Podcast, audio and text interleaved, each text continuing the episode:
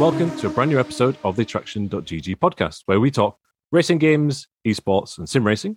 And today, it's a very special episode because joining us is not one, but two guests from EA and Codemasters. Joining us is Chris Smith, the Creative Director of Grid Legends, and also Stephen Brand, Associate Creative Director of Grid Legends. Hello. Hey, thank you for having us today. It's great to be here. Yeah, likewise. Thanks for having us. Well, it's our pleasure, and thanks again for your time. So we'll talk about Grid Legends because it was announced earlier this year, around just after E3 time, during an EA event. But now we've seen a lot more details about the game. We've even been lucky enough to have a quick go as well. So first of all, though, before we jump into the finer details, Chris, if you could just provide us with the elevator pitch. For those who don't know, in a nutshell, what's Grid Legends?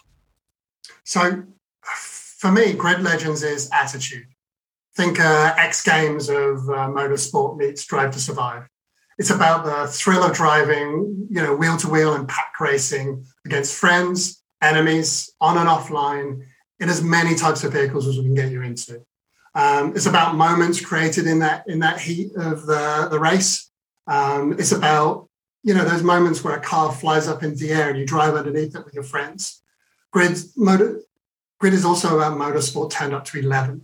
And it's for all player types. Earlier before this, we were talking about racing games being for all players, from more casual players to sim players.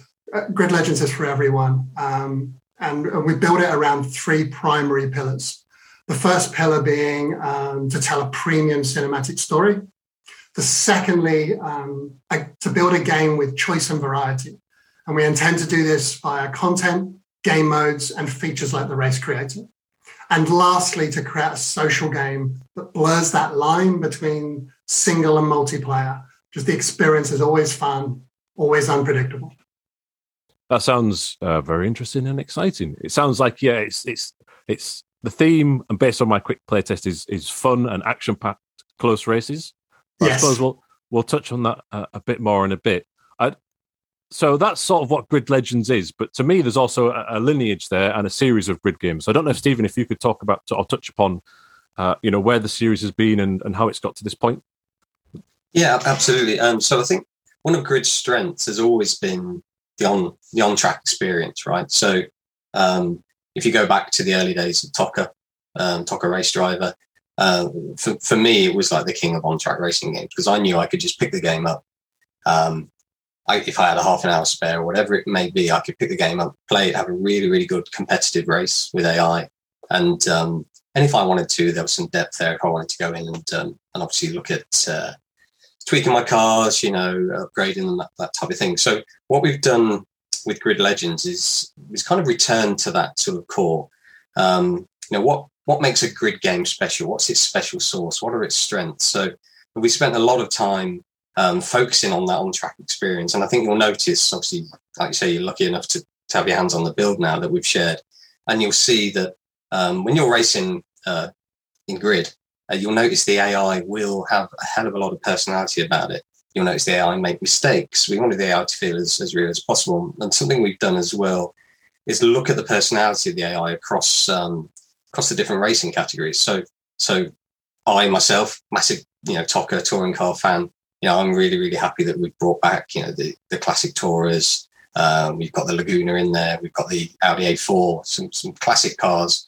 My favourite is obviously the big fat Volvo 850. But if you're racing such a classic car.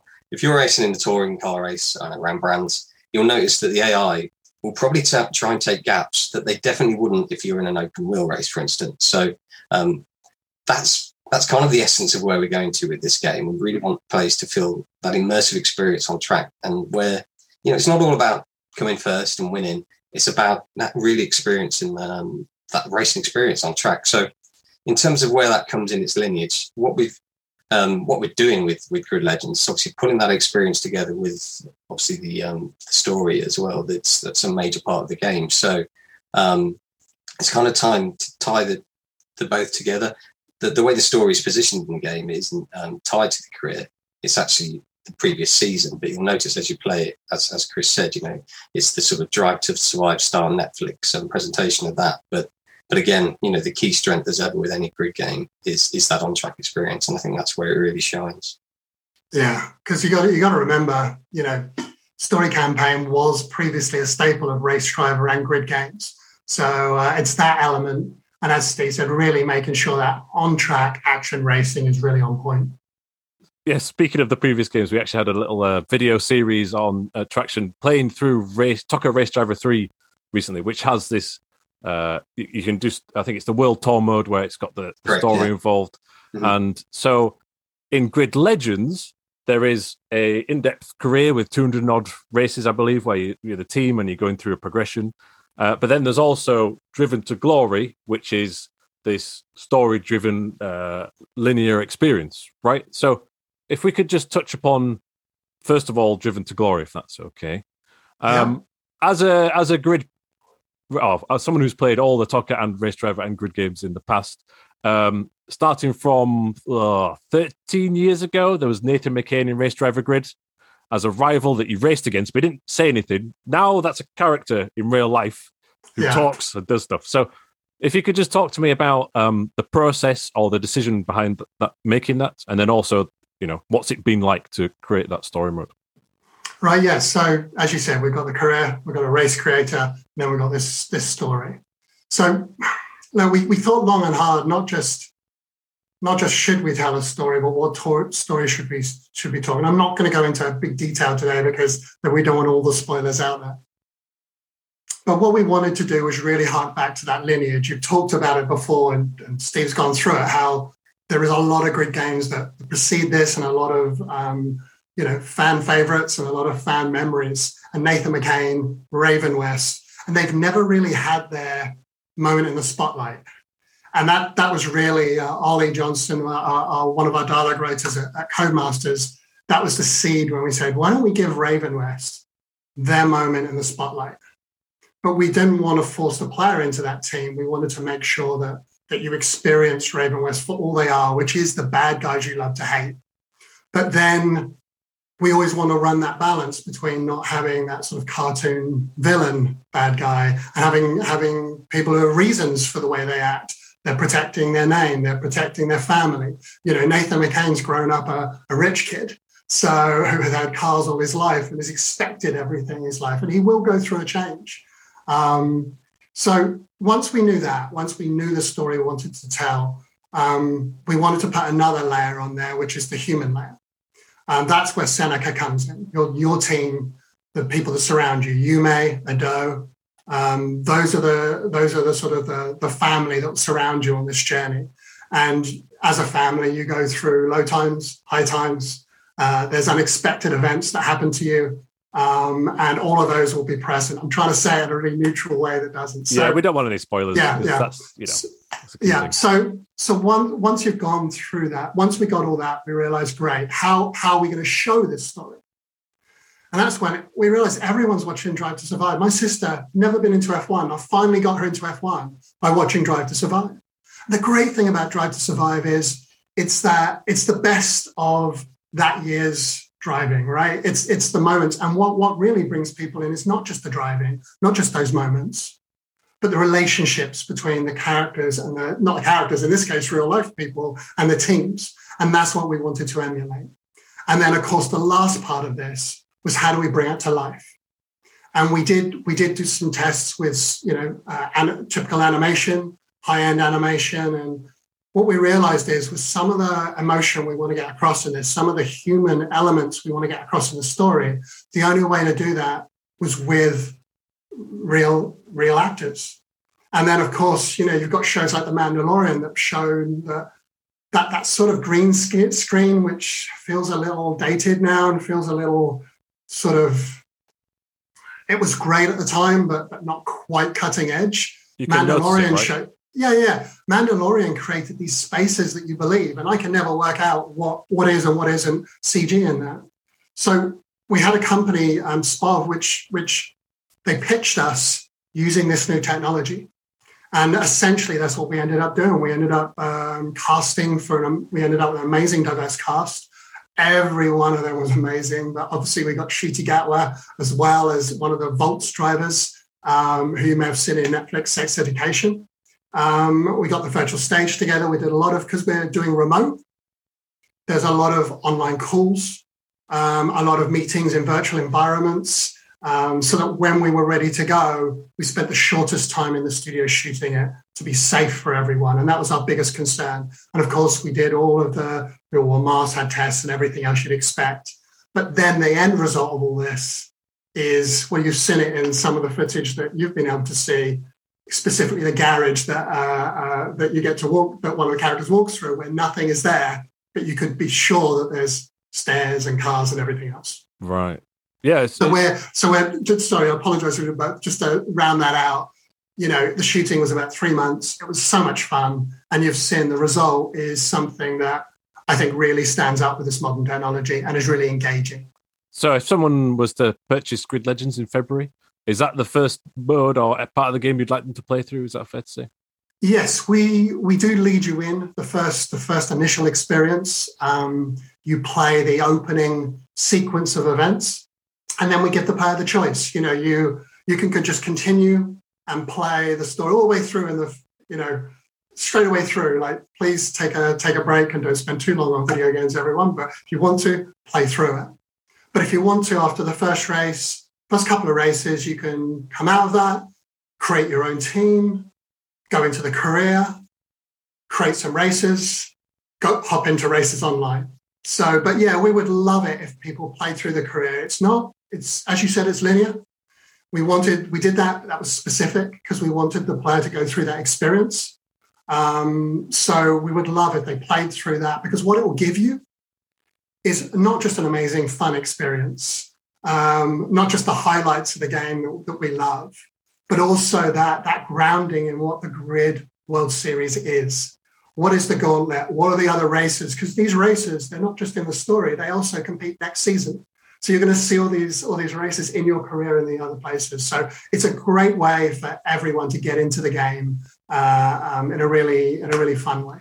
I see. So Driven to Glory is like hit the highlights or the highs and lows of last season. And yes. The career mode is you're creating your own legacy and your own story for. Yeah, the career mode, which Steve can run you through, is you own the team and you drive every race. The story is that story campaign is just the moments that mattered last season and why they were so pivotal, why people did what they did, what happened, how did it roll out towards the end. So. We like to think all thriller, no filler for the story. As action-packed as the on-track racing, right? Oh, that's yes, the aim, at yes. Least. So, yes. So let's just dive in on the career then, if that's okay. There seems to be a lot more depth than the previous Grid's career, which was in 2019, in my opinion, from on paper at least. And there seems to be a lot of progression systems going on with the teams and the car upgrades. So, if you could touch upon that, why was that decided upon, and do you think that will give more depth to the career mode? Yeah, absolutely. I mean, that's one of the things we were looking at with this game is to one of our key pillars was variety. So, and one area we can do that obviously is the career. I mean, it's huge. Yeah, is it? As a design team, we're still playing through it, finishing it now. There's work to do with that, but it's great. It gives us the flexibility really to really sort of showcase and curate what we feel is the optimum Grid experience, and again we'll probably talk in a little bit maybe about the race creator, but yeah. If you think of this side of the game as our curated experience, and as you said, there's a few different elements that are in there now. So one of the key things we're looking at with this is not all cars are going to be purchasable. You'll be being awarded cars through progression, and we thought that was something that just made it feel a lot more accessible, and there's no better reward than a car, right, for doing an event. So of course, so that was a really cool way to sort of set that up. So some of the events when you go in to start with will be invitational. We have the Clio Cup, for instance, as a rookie event, which is again really cool little cars racing out. But you'll get one of those given to you to race. When you win that event, that car will then be yours, and you can then take that car. And the more you drive it, the more miles you'll actually, clock up as you're driving that car. And that's where that opens up the upgrade tiers. Right. So basically, if you think about mileage as XP for your car, you'll get to a certain level where you can then go into that upgrade tier. and actually spend the cash that you're making through these races on various different upgrades for the car, the braking system to make it faster, power, all that sort of stuff. And so what we've done with that as well, to sort of tie that into the career, is we are creating upgrade challenges. So essentially at each difficulty tier, whether it be that rookie, semi-pro or pro, there'll be some races where the AI are pretty much in, you know, the top end versions of that car. So go back to the Clio, for instance. And you'll unlock that probably at tier 2 of the upgrade. So by using that car, this event will become available. And if you're feeling brave, you know, you can jump in and give it a go, right? And obviously the best racers out there may win that race, but ideally, you know, you'll want your car to be as upgraded as it can be, and you know, so you can be competitive with those. So that's a sort of little flavour of something different we're doing there as well. And without sort of too many story spoilers again, obviously this is the next year, if you like, so there'll be some characters in there with you that you may recognise from the previous season. So when you can go in, and as you said, you'll have your mechanic with you and your teammate. And again, in a similar way to your car, you can go in and give those extra skills as well. So you might want to make your teammate better in the wet, for instance, you know, or more responsive to your commands. And by gaining XP through Racecraft, you know, Racecraft is back. That's where you'll be able to then go into those upgrade tiers on your team, if you like, and start upgrading those characters as well. So the core career itself, you know, we didn't want to overcomplicate it. That was one of the things we didn't want to do. There's no point doing that in a game like Grid. You know, you just want to get in there and see the variety and race. So there are paths you can take. You know, you can open up different events by winning a specific event. So there is choice in there for the player. And as with the previous season, it will also culminate in the gauntlet at the end as well, which is like the race of races, right? So, but it's huge. It's a huge career mode. You know, there's over like 250 events in there at the moment. And those events, again, will be built upon with DLC. And we're doing weekly, monthly events as well that will be available post-launch. So players will be able to jump into those. So it's huge. And there's a lot of variety in there. Yeah, and just to add on top of that, you know, Steve's done a great explanation on all that, and the thinking behind it was in 2019. We felt there was a lack of progression, of allowing the player to grow. And as Steve said, throughout the career, as you go through these events, and you don't have to play them all, by the way. So again, choice is there. If you're not good at drift, you don't have to do drift. You can do another event. So, you know, it's accessible, so all player types can get through. But you also go up through the ranks, through rookie, semi-pro to pro, and the upgrades are relevant to those levels as well. So there's a sense of you're moving forwards. There's a sense of your team is getting bigger, it's getting better, as Steve's mentioned, with the upgrades. So that was really important to us, both those two factors, which is that there's real progression with real rewards, as Steve has explained. And also, as we've both mentioned, choice. You know, we don't want anyone stuck anywhere in the career and not being able to move forwards. So we'll always come back to that, which is choice and progression as far as the career goes. Right. Yeah, so it sounds like it's not just completing the race events, it's not just reaching the gauntlet, it's not just unlocking cars, it's also building, improving your team and upgrading the vehicles as well. So there's much more incentive to keep playing by the sound of things, which is great. Yeah, and every car has an upgrade tree, so it's not every single vehicle has its own upgrade tree. Yeah, nice. And I guess something I didn't touch on, but I'll touch on quickly because it's relevant as well, is the player can take a sponsor on. So when you're building your team, we've got different sponsors, and those sponsors will have various different objectives as well that you'll pass, you know, through the progression to your career. And what we've done with those as well is actually hooking specific sponsor events as well into the career structure. So you'll open those up by doing specific goals, and at the end of those events, you'll be rewarded with, you know, a pretty cool car, and there's obviously achievements attached around those as well. So it's certainly a deeper experience than we had in the last one for sure, and it's something we knew we wanted to build upon. And also talking about legacy, Steve, giving cars away rather than having players grind for large amounts of money to get cars was really important to us this time. Like going back to what Grid has done in the past, that's been so well received by the public. And that's worth mentioning as well, that we tried to remove frustration and grind from the game. Yeah, for sure. I think one thing that you keep referring back to is sort of this choice and variety and accessibility. And is that where the race creation element came from? I believe you can create your own events and mix and match all sorts of conditions and tracks and cars. Again, is it just giving the player more choice? So it was two things actually. We were talking about career. I remember this conversation with Steve earlier in the early in the production. We were talking about what kind of races we want to put in a career, and then we realised we have the potential to make so many more than we can put in a career.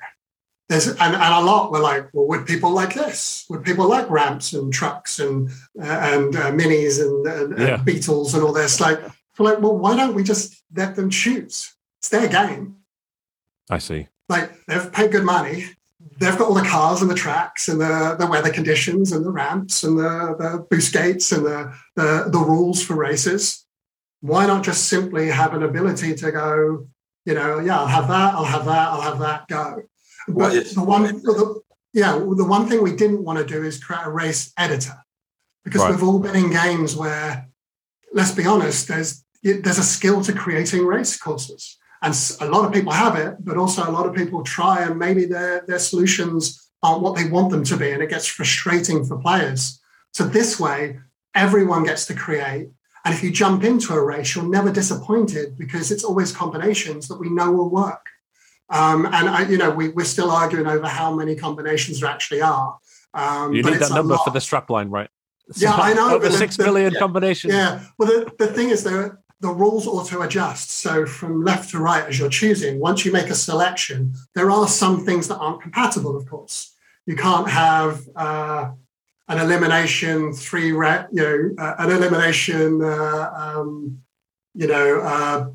last 22 lap course, because rules conflict with each other. So we had to make some choices for you. There are some things that don't combine, but very rarely do we not allow this, usually for technical reasons, not because we don't want that person to have an experience. So I think I was just going to say, with the race creator, I mean, probably one of the best sort of plaudits I can give it is, as soon as we got it in the game, it became a tool for us as designers. When we were putting the career together, we're like, okay, so, we're thinking about maybe the GT1 class at this point. Which track are they going to work on? And this is really important as well, because what we've done is match the car types and the race types, to the environments we've got, to get the best experience out of that. And the race creator allowed us to do that, right? And it's been such an important tool for us, and it's just one of those tools that, why wouldn't we open it up for people to play with it? It's great. It's a great box. And it's great for all players, because you mentioned, again, I sort of hark back to what you said at the beginning, which was, your website is for all types of games. It's for all gamers that love racing games. And so the race creator can create super wacky combinations. It can do trucks with ramps and boost on San Francisco hills, but it can also do motorsport combinations. So again, choice, and it's for everyone.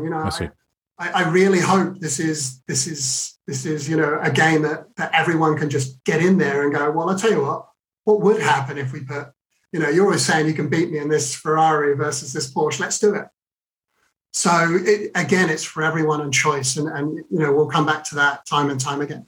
Could a player take these combinations or creations and race them online? Yes. The only mode that's not online is story, because we want the story to be a very crafted, that makes sense, story-led experience. But anything in the career, so, technically, although we don't really have menus and sort of say it's a co-op career, you can play co-op career. In fact, you can play if you want to play through the career with Steve Brand, you can hop into his race as his teammate or as a rival, and race his entire career with him. You better be quick. Better be good. Yeah. Yeah. Well, I've only had an hour or so on it, so you definitely. Well, that's good. That's good. You're already better than me. So. But hopping, that's an interesting. I mean, if you allow me to quickly sort of elaborate add a bit more as well. So, obviously, multiplayer is a massively important part of this game for us, and hopping was one of the earliest sort of concepts that we wanted to bring to Grid Legends, which, you know, as the name suggests, allows you to hop into the action as quickly as possible. You know, it's all about sort of breaking down the barriers there. So if I was racing and you wanted to join me in a race, you could hop into that race. We may be in the pre-race screen, pre-race lobby. You could join that session there. But if we're racing, Grid allows you to actually hop in and take over an AI if there's one available there. And to go back to what sort of Chris was saying, as a host and as a player, I have three different settings that I can set the game to for hopping. So I could set it to free-for-all, which means, you know, there's 22 cars on track, maybe only me when I start that session with, you know, 21 AIs, but then you can just jump in and join me in the race. Yeah. I can set it to, we actually call it co-op mode, where only one person can join me and will take over my teammate, right? So there we have that element where we can drive, you can join me in my career and play through my career with me. And we have a team setting as well, which basically only allows 11 real drivers into the race, and they'll all be allocated, obviously, an AI teammate. So there's a lot of variety in what we do with that. And it's a really, really important feature for us. Steve's got it absolutely right. I want you to sort of know where that's come from, because it's, you know, hop in. We don't want a lot of lobbies waiting, because there's this key moment in a lobby where you're waiting. Do you have enough people? Do you launch it? And then you launch and that's it. You've got either 22 people in there or you've got 3 people in there, and that's the race you're going to have. So as Steve said, you open it up to everyone. It's great that you can build that grid of 22 players over the period of a bunch of races by just people coming in, popping into the free spots, and then joining. So there's that real, you know, time to play, that frustration is just gone. Because you go to the menu, and the menu is also going to help you. It's going to tell you where there's live events, and it'll breadcrumb you to those. And then you just select it, jump in, and off you go. So, it's that accessible to everyone, that choice. Do I want to do my own race, or do I want to just hop in and have fun? Is the hop-in multiplayer the only sort of online multiplayer in the game, or is there more traditional lobbies or private lobbies as well? So hop-in is just one way you can get in. And we have, as Chris mentioned, we have a quick race button. Which allows you to that will just find you a session. If it doesn't find you a session, it'll create you a session as host. And underneath that, there's some checks that the game will do. Do you have a friend online? Is there a nemesis online? And it will try and actually put you with that player to make it sort of more catered for you. But absolutely, yes, you know, we have a session browser where you can go in and configure some settings. If there's something specific you're looking for, be that a track or whatever, or you can just basically find all the sessions that are live at that point and choose which one you want to join. So there's that traditional side to it as well. But the way we've built, we keep calling it a plobby. It's kind of what we came up with. Plobby. That's a new one. Cross between a playlist and a lobby. So it's not like a traditional lobby, if you like. Okay. But there's an overlay that you can pull on, and you'll see who's in that session with you, and you'll see if they're your EA friends, and you can invite them from there and all this sort of stuff. But that kind of sits over, I guess the closest thing we have to a traditional lobby is our vehicle select screen with this lobby overlay. Oh, I see. And that's where players will be generally be held before you go into a session. So the host can go off and configure. They could jump into the race creator, change the location or the car type. And then players, clients, if you like, they're still sitting on that screen waiting for the host to finish. And then as soon as the host picks which car type it is you're going to use, that screen transitions to show the correct car class. Everyone can pick the car, and away you go. And of course, interested to see how that works. Oh, sorry. Oh, sorry, no, go. I'm too excited. So that's all right. Oh, well, that'll be interesting to see, and hopefully we'll be able to try that in the new year, because the online is... yeah, it's one big element, obviously not as big as the story or the career, perhaps, depends on personal preference, but online absolutely is the key thing, and we'll see more of it hopefully soon. Well, I can make online just that little bit bigger, because we haven't mentioned it yet. We're cross-platform. We're full cross-platform. I was going to ask that. So there you go. Sorry, I jumped in. No, that's fine. Please explain cross-platform in what way? So if I've got a PC, it's PlayStation and Xbox, and everybody's playing together, no matter the age of the console as well, right?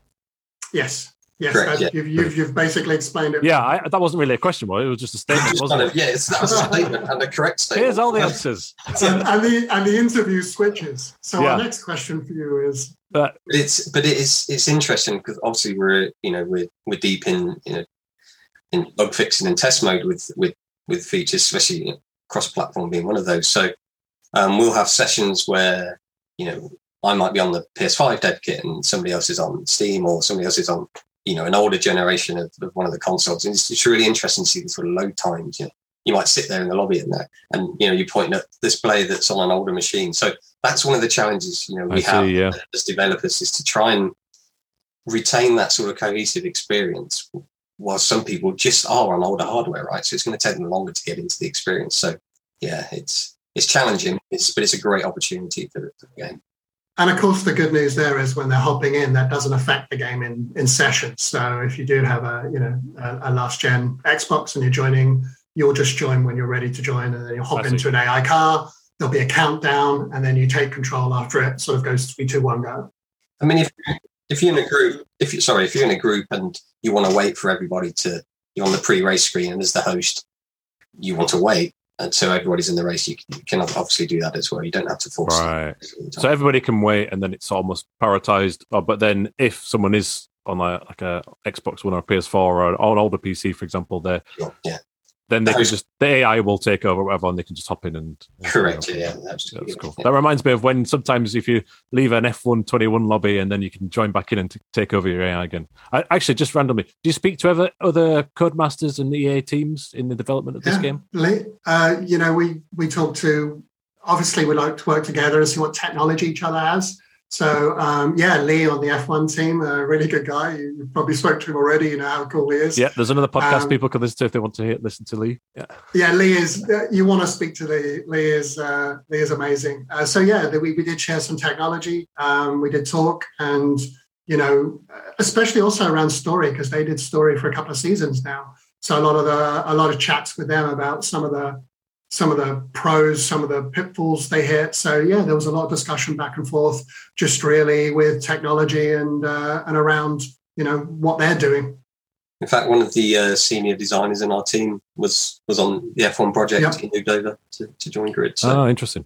Paul Lovell, yeah. Correct, yeah. So he's brought his knowledge of the F1 development as well with it. So yeah, it's a good sort of mix and pot. And we do share, we talk. Yeah, there's a lot of shared ideas and tech, etc. There's a wealth of experience within the company, I'm sure. I'm aware that we're coming towards our end of our time, so I've got some rapid-fire questions, if that's all right. Okay. What devices, first of all, is Grid Legends releasing on? Okay, so I have the entire list here. I will read it correctly, so I get it all in there for you. So Grid Legends will be released on PlayStation 5, Xbox Series XS, Xbox One, PlayStation 4, Steam and Origin on February the 25th, 2022. Quite a few platforms there. That's good. Yes. And Dreamcast. Dreamcast. Brilliant. I'm so hyped. All of obviously them. Not. I'm going to leave the interview now. Yeah. I might just quickly ask, I wasn't going to mention this, but is there any plans for a Stadia release in the future? We'll have to wait and see on that one. Absolutely. Yeah. So not Grid Legends. Grid Legends is not currently planned for a release on Stadia. Thank you very much. Okay, so then if you're having an Xbox One or a PS4, is there an upgrade path for Xbox Series and PS5 versions? Yeah, you buy it, you get it. Brilliant. Happy days. All right. On the next, more console questions, I'm afraid. So on PS5 and Xbox Series X, what sort of resolutions and frame rates can the game output at? They'll be running a solid 60, obviously at 4K. We do have a 120 hertz mode as well that we're testing. So we are looking to support that for sure. Cool. Can I use a steering wheel? Yes. Brilliant. And is there a cockpit camera? Yes. And we have a cockpit camera without a wheel as well, if you prefer. So, two cockpit cameras. Brilliant. Double the choice. Absolutely. We've even got a dash. Actually, we've got three because we've got dash as well, dash cam as well. So there you go, and bonnet cam. Oh well, that certainly appeases. I know Justin, who's on the team, who loves playing with a wheel, with a cockpit, regardless of the genre of racing game. So that's superb. So the next question I was going to ask were, well, it's two questions in one, but how many cars and how many tracks or routes, roughly? We've got 130 plus big hand-picked vehicles at launch, including the Aston Martin Valkyrie. That's 9 car categories, 48 car classes, including rookie, semi-pro, and pro categories. Plenty of choice then. But how about tracks or variations to go with them? There are 143 routes in the game, spread over multiple different cities and GP circuits. So we have obviously London, Moscow, and our new fictional track, Strada Alpina, which is awesome as well. So, yeah, variety and choice. Looking forward to that one. Oh, and your camera docs has returned from the first race driver Grid, right, which was a personal favourite. That is. So happy days. That's still my favourite track, actually. Awesome. And if you drive around it, it's still got all of those lorries, all of the boxes. It's a very unique track. And yeah, it's one of my favourites for sure. Cool. All right. Well, just to finish off, I had a couple questions. First, we didn't really touch on it too much, but how has the handling evolved from the previous Grid release in 2019? In my quick hands-on, it definitely felt different, a bit more solid, which I felt was a positive step forward. But has there been any significant work on this area? Yeah, do you want me to say that, Chris? Or yeah, go for it. Yeah, absolutely. So one of the things that the team have looked at, and they've obviously rebuilt the handling from the ground up as well, is they looked at sort of curb handling, the way the cars handle around curbs. It was one of the areas we knew we wanted to improve. And you'll find as well, there's a lot more character in the cars. So, you know, if you're driving an AC Cobra, new car spoiler, you know, which is obviously a very, very powerful rear-wheel drive car, you'll feel the difference there as to one of the front-wheel drive minis or Clios or whatever. And so, yeah, the team have built the handling from the ground up. And what I would say is, yeah, for guys and girls watching this is, you know, to get the true sort of experience as well and personality out of the cars, it does make sense to actually go in and look at the car handling mechanics that we've got and tweak those as well. With assists off, you know, this game really shines as well. So yeah, hopefully there's something on there. Interesting. So in addition to that, we also obviously they built new handling for the electric, the trucks, and the drift. And I don't know if you've tried the drift yet, but it's an amazing experience. Yeah, they've done an amazing job on that. Yeah, I'm looking forward to it. I think the last time I played drift in a Grid game was Grid Autosport, perhaps, and it was very enjoyable. So yeah, sign me up. I'll be there. And electric vehicles, looking forward to the future as well. And as an EV owner, that's pleasing to see. So let's not get into that because I'll be on it for a week. So yeah, and we'll start talking about Boost and all that sort of stuff. Yeah. That's for another time. So thank you very much for your time. I'd just like to ask you one final question, which is, what's it been like working with EA on this project? And did it start development before EA was involved? So yeah, look, we started way before EA came along, and they obviously had a look at it at the beginning of the year and loved it. They've been nothing but supportive, enthusiastic, and bringing to bear resources that we just didn't have access to before. A lot of user feedback tests, a lot of knowledge and, you know, in stories and in other areas of the game. I did see a tweet the other day that said, oh, you know, they've done live action because EA's bought Coma.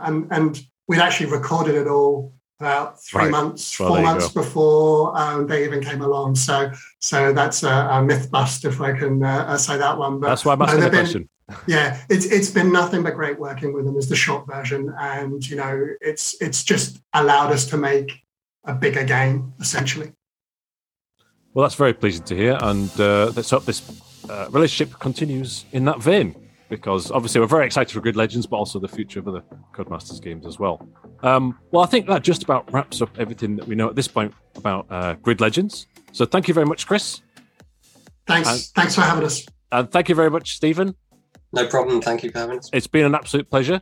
For if you are listening and you are watching and you'd like to know more about the game, then visit the Traction.gg website. We'll have an in-depth article with our hands-on impressions. There's also going to be a video on our YouTube channel. please, if you want to know more about the game, follow us, Traction.gg on social media, and follow and subscribe on the podcast platform of your choice. But also, it goes without saying that Grid Legends is out on the 25th of February 2022 for PC, current PlayStations and Xbox devices. That's it for now. Keep it pinned.